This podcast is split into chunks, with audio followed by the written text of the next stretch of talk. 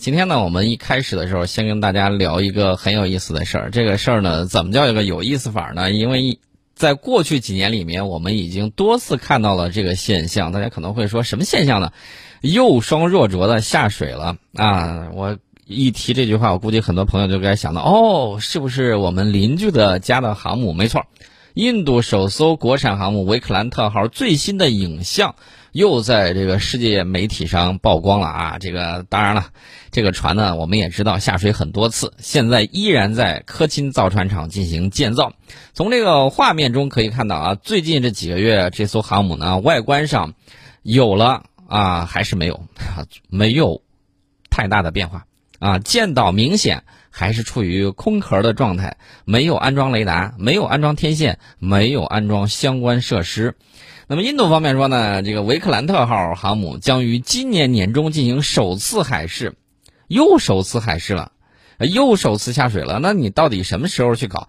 二月份的时候，印度海军曾经说过，维克兰特号将于今年四月十号开始进行海试，啊，四月十号。五月十号、六月十号这个时间，我觉得 应该可能到今年年终的时候，你会看到他要么就不提了，要么会告诉大家，呃，再等一等，我们在年底的时候再进行海试。那么从目前最新的曝光进度来看，维克兰特号想要在今年年中进行海试，已经基本不可能。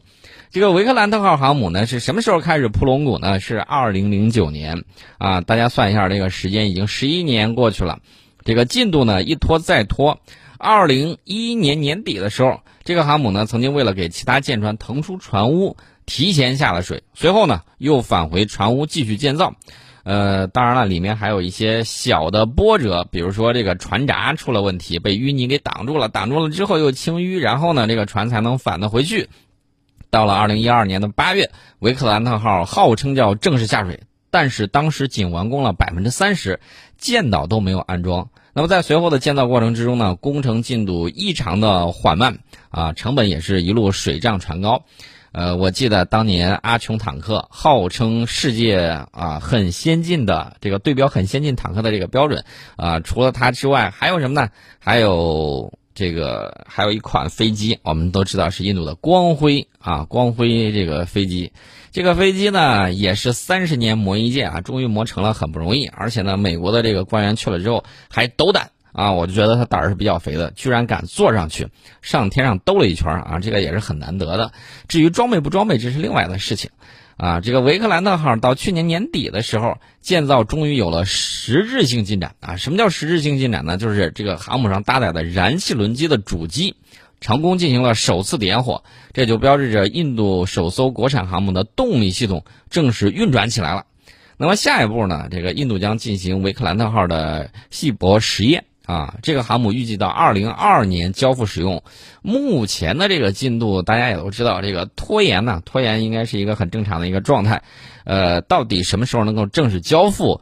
天知地知。你知我知，反正大家知道，这个交付肯定是个未知数。二零二二年，我估计是不要想了啊！这个交付还是要等一等。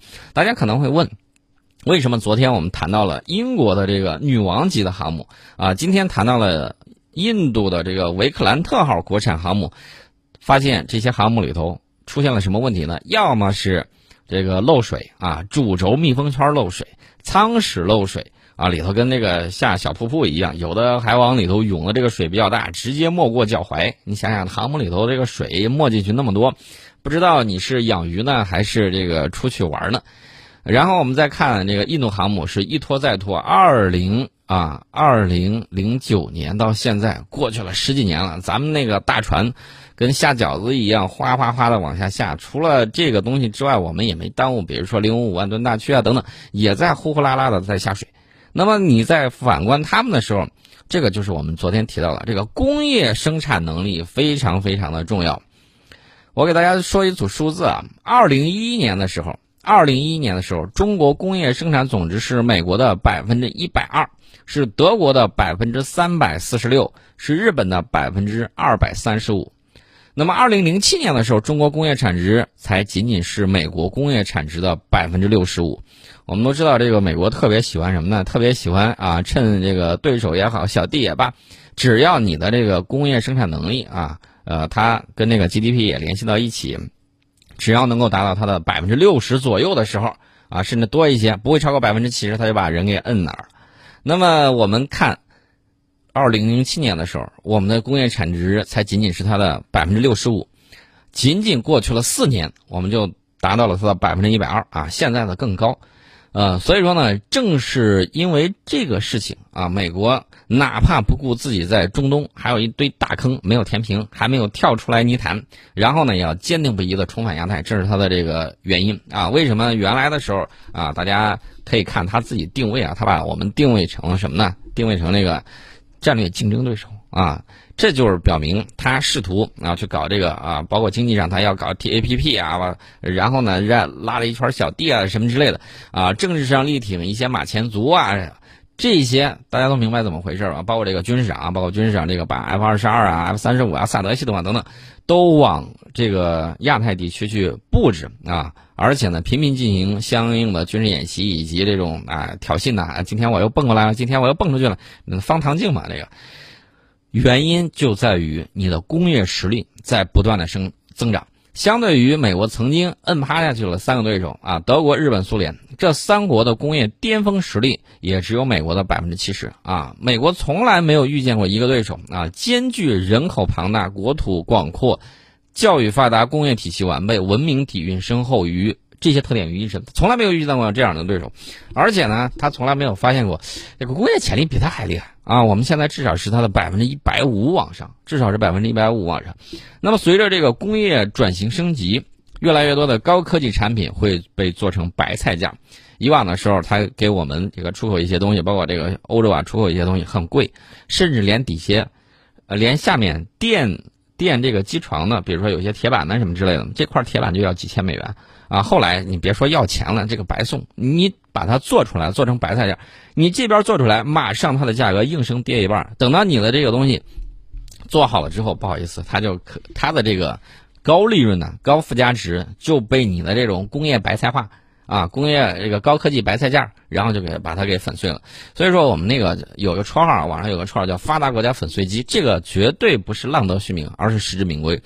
呃，所以说呢，这个高端制造业啊，我们还要勇于攀登。那么除了这些之外呢，大家一定要注意啊，除了这些之外，啊，大家一定要警惕什么呢？就防止有些人在某一些这个经济学家的这个忽悠之下搞去工业化啊，搞去工业化，这是自废武功啊。我给大家举个例子，当年南非，南非的工业实力不可谓不强啊，不仅它一只脚跨进了核门槛，还能够生产很多的这个装备。大家可以去看当年的这个《轻兵器》杂志，看这个兵器杂志。我记得在九十年代啊，尤其是在两千年左右，那个时候你还会看到有大量的南非的一些装备啊，比如说这个榴弹发射器啊什么之类的，包括它的这个突击步枪啊等等，都在国际市场上还有一定的声誉。那么现在你再去看的时候，这种新闻报道几乎是杳无踪迹，再也见不着了。为什么呢？就因为，因为它的这个自觉或者不自觉的去工业化。使得它一只脚已经在发达国家行列里头，从这个里头跌落到发展中国家。除它之外，这个南美也有这样的例子，比如说阿根廷。那么我们看这个南非当时能够生产什么？这个号叫 Mk 二坦克，呃，这个什察隼 G 五等一些先进的这种装备。呃，那么苏联的教训更加深刻啊！苏联解体之后。它原本完备的工业体系支离破碎。那么解体二十多年的时间里面，我们会看到啊，这个苏联当时是工业帝国啊，那么然后它就沦落为主要是出售石油、天然气，还有苏联时期遗留的这家底为生的资源型国家。呃，然后呢，这个美国是怎么称呼的？说你不过是大号的啊，拥有核武的这个沙特啊，即便是大家可以看，在这个周边有一些地区，这种低烈度的冲突，它的这种。啊，努力也好啊，他的这种竞争也罢，它会造成本国的这个经济的严重内伤啊。所以说呢，这个能力已经跟你是工业化，就是完整工业体系的时候，你已经是这个有区别了。那所以说呢，我们昨天的节目，包括今天，包括拿到的这个两个国家航母的这个例子，大家不要忘了啊。英国可是最先造航母的国家，英国是最先造航母、最先造坦克的国家。你看现在去工业化之后，航母造的比较慢。除了造的慢之外，造的这个质量也不高，呃，那么印度呢，虽然是发展中国家，但是啊，虽然我们总是说，哎呀，你这个做的比较慢呐，什么之类的。他有一个目标，干什么呢？人家也搞这个工业带，人家也要发展本国的这个工业实力。你看，人家虽然我这个基础差一些，虽然我这个步子慢一些，但是我奔着这个目标啊，这个方向是没有错的啊。人家始终在去做。所以说呢，纵观世界这一百多年，或者说这两三百年列强的兴衰成败，然后看到这个世界风云风云诡谲，那么可谓成于工业化。也败于去工业化，前车之鉴，后事之师。希望我们引以为鉴，坚定这个工业化、信息化的这个道路，不要动摇。那么，我们工业能够给我们带来什么呢？可上九天揽月，可下五洋捉鳖。我们既能够造高大上的宇宙飞船，我们能够造月球探测器，我们今年还要发射火星探测器。我们小到一个挖耳勺、一个指甲剪，我们都可以做。那么我们说一下九天揽月，这个在月球背面待了五百天之后呢，玉兔二号发现了很多东西啊，没有广寒宫，啊没有广寒宫，也没有月桂树，但是呢，我们的这个玉兔二号，呃，在四呃在五月十六号十一点五十三分啊，结束了这个寒冷且漫长的月夜休眠，受光照自主唤醒之后，迎来了第十八月昼工作期，那么这也是嫦娥四号啊。这个我想一下，这个时间啊，时间应该是五月十五月十七号。五月十七号是嫦娥四号着陆器着陆到月球背面的第五百个地球日。那么，根据中国探月工程官方的消息，就是在它探月的这五百天时间里面，玉兔二号月球车呢已经累计行程四百四十七点六八米。当然，现在这个距离比比它日公布的时候已经又远了一些啊。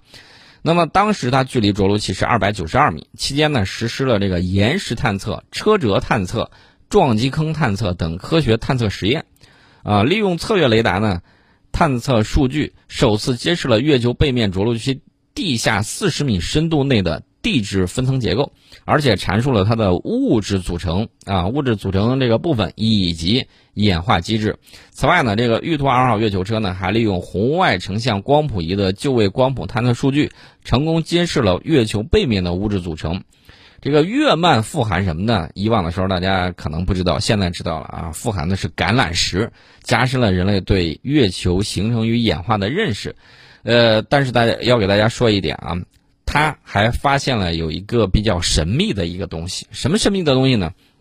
因为这个十七月昼的时候，用这个全景相机拼接图像啊，拼接这个影像，然后呢，拼接完了之后，哎，地面的这个分析人员一看，在玉兔二号月球车当前位置西南方向距离三米的地方，发现了有一个坑啊，这个坑呢，直径是一点三米，深度不超过二十厘米，而且这个小坑的中央及东南方向。存在着反射率比较高的物质，它到底是什么样的物质呢？现在还不太清楚。但是呢，我们发现这个物质呢，同周围月壤的亮度有明显的区别。呃，玉兔二号月球车是否会探到宝贝？呃，我们有待于通信资源恢复之后，玉兔二号月球车搭载的红外成像光谱仪对这个小坑的特定区域进行探测之后。啊，科研人员呢进行研读，才能够知道这个小坑里面到底有什么。我相信应该不是猪八戒的钉耙子啊，呃，到底是什么呢？我也很期待。我们期待这个将来能够了解一下，哎，会不会是太空陨石？会不会是呃比较小的陨石啊？或者说有没有可能是塞伯坦星球留在那儿的一个能量什么器啊？这个就是开玩笑啊，跟大家聊一下。我们说到了这个九天揽月啊，再给大家说一个事儿。以后，以后啊，手机上大家不光可以买什么呢？不光可以去啊淘宝店上去买，去京东上去买，你还可以干什么？你还可以在手机上买卫星啊，这个是可以有的。我们看中国航天科技集团呢，它有一篇报道啊，就讲到这个事儿，说手机上下单买卫星，这是一种怎么样的体验？啊，你现在注册并且登录中国航天科技集团有限公司八院五零九所立正公司的网上商城，符合条件者就可以把这个卫星产品与服务应用加入到购物车里面。啊，登录平台商城，你可以订购什么呢？上去你看一下，五十公斤、一百公斤、三百公斤级的微小卫星整星产品，各种卫星核心产品，以及各种地面实验和数据的服务。啊，这个是航天科技集团八院商业卫星配套集成测试等一站式服务平台共建正式启动的时候，这个项目呢也是由他八院的五零九所发起，以立正公司为承载，联合了六院的八零幺所、八院的八幺二所、八零二所、八零三所、八零四所以及八幺幺所共建的。啊，这个一站式服务平台呢，呃，可以发挥各场所的这个协同效应啊。呃，把这个明星产品，把各种资源融合在这个平台上，而且深入开展三大类商业卫星合作，推动商业卫星领域的融合。呃，那么除了下单买卫星之外，还能够从航天科技集团买什么呢？这个各种商业卫星你可以了解一下啊，各种商业火箭你可以了解一下。那么航天科技集团医院的多型运载火箭可以提供太空，呃，班车、专车、顺风车等商业发射服务。大家说，我想去太空旅游。啊，我觉得这个随着我们科技的这种发展，将来有一天你是可以实现的。在这个平台上，只要点一下手机，你就可以订到了到太空去的这个座位。我觉得这个应该不是梦想啊，时间长了之后，呃，把这个价格再做低一些，再做成白菜价，你真的有可能有一天搭载着这个火箭到太空去转圈儿啊。那么这个里面。我给大家讲一下这个太空班车、专车、顺风车这些商业发射服务，我们现在能够提供的有什么啊？比如说长征十一号固体运载火箭，低轨运载能力达到七百公斤啊，七百公斤级的。那么长十一火箭，呃，长十一火箭也可以选，它已经从首飞到现在已经实现了多批的商业卫星上天。所以说有实力的大公司呢，不妨可以去看一看。然后呢，你可以考虑一下，哎，我是否要给本公司发射一颗卫星？然后提供这个通信或者数据的这种服务，那么除了这些之外呢，包括这个捷龙一号运载火箭，包括这个腾龙系列的商业液体运载火箭，都在覆呃覆盖着更多市场的这种需求。然后我们这个平台要做到什么？就是力争在二零二五年前后实现液体商业运载火箭可重复使用，啊。呃，液体运载火箭可重复使用呢，它就可以大大降低发射成本，这个价格还会再往下降啊。除此之外呢，我们可以推动商业航天市场的高质量发展。那么，航天科技集团八院的长征六号运载火箭也已经拿下了数十颗国外商业卫星的发射大单。接下来，长征六号将迎来比较繁忙的国际国内商业订单履约期，所以说星舰已经准备好了，有需求的朋友赶紧下单。啊，这是我们给大家聊到了我们的这个商业航天的这种发展。那么除了这个之外呢，呃，商业卫星公司九天卫星啊宣布完成了二点七亿元的 B 轮融资。啊，这是五月十四号的消息，由航天工业中航资本旗下的基金中航产投以及北京国富资本联合领投。这是卫星互联网被纳入新基建范畴之后。这个行业的首个重大融资消息，我们都知道啊，这个市场经济嘛，这个钱投到哪儿哪儿就会起得比较快。那么这个卫星互联网为何成为了新基建啊？日前国家发改委明确新基建的这个范围的时候，首次纳入了卫星互联网、五 G、物联网、工业互联网这些人们耳熟能详的领域，与卫星互联网一起并列为信息基础设施中的这个通信网络基础设施。那么这个卫星互联网的重要性呢，可见一斑，啊，实际上研究表明，即便在五 G 时代，仍然有百分之八十以上的陆地和百分之九十五以上的海洋这些区域呢是无法接入移动网络的。真正实现万物互联，需要的是真正能够覆盖全球的卫星互联网。那么，美国卫星工业协会二零一九年发布过一个报告，他说，二零一八年的时候，全球卫星产业总收入是多少钱呢？两千七百七十四亿美元，卫星制造是一百九十五亿美元，卫星服务是一千两百六十五亿美元，地面设施呢是一千两百五十二亿美元，发射领域是六十二亿美元。啊，所以呢，这个不在大多数，大家可以看到啊，虽然不在大多数这个 C 端用户的认知范围之内，但是卫星产业是一个成熟的产业，它主要是 To B 的，不是 To C 的。呃，这个产业里头的明星企业，比如说美国的 SpaceX 公司啊，凭借它的这个卫星设计，开启了一箭六十星的这种快速发展模式啊，包括这个六个月之内开展卫星互联公测啊，到二零二零年底部署一千六百颗低轨卫星。这个我多次在节目里头已经说过了，这个有点耽误我们天文学家去干活啊，有点耽误。那么九天卫星是我们国内的这个商业企业啊，商业卫星公司，啊，它呢主要在忙于干什么呢？加快全产业链布局，对标国际先进的，这个大力开发前沿技术的这种预研。截止到二零一九年十二月底的时候，全球在轨卫星的数量是多少颗呢？两千两百一十八颗。未来十年预计数量会扩大十倍。哎，我在想一个问题，你说这个卫星扩大这么多，将来之后除了让它啊，比如说它这个服役期满了，让它调回地球，在大气层里面呢，呃，结束它的这个使命，那么将来会不会有一种职业啊，有一种这个专门的机构？干什么呢？清扫太空垃圾啊，叫太空清洁工，专门用激光器什么之类的，把这个废旧的卫星以及太空垃圾把它烧毁清理掉啊。大的这个回收利用或者清理，小的呢激光直接照射，然后让它气化等等等等。有没有这种考虑？有没有将来有这样的这个公司可以服务于这样？这也算是太空环保事业啊。那么我们再说一下，我们国内的有一些这个商业商业航天。航天公司啊，比如说这个，刚才我们提到这个九天卫星，这个成立于二零一五年啊，时间很短。它的定位是小卫星全产业链服务商。二零一七年的时候开始研预言那个百公斤级卫星瓢虫一号，啊，然后呢，它还启动了通信系统以及地面终端的这种研发。所以大家可以看啊，这个九天卫星。后来，它还有拆分旗下的航天教育业务啊，等等，由全资子公司九天未来啊去独立运营。二零一九年的时候，它的这个全年营收规模已经近一亿元，啊，所以大家可以看啊，我们这个长期的产业布局以及技术储备，啊，将来会一方面发展我们这种，比如说我们的这个国家航天团队、国家级团队，它干什么呢？它比如说月球探测、月球的工厂的月球。环月球轨道工厂的这种设立，我们空间站的运营，以及火星探测更深空的这种探测。那么这个商业团队，他们要做什么？他们要做的就是降低成本啊，进行这个卫星的这种发射也好，包括将来的太空旅游，包括这个信息数据的使用。那么他们呢，做好这些东西啊，近地轨道慢慢可能就更多的会交给商业航天。另外呢，我们再说一下这个。蓝箭航天的朱雀二号火箭啊，控制系统与天阙八十吨液氧甲烷发动机匹配验证已经成功啊，顺利完成了三次摇摆试车点火实验。这是这个月初啊，月初的时候的一个消息。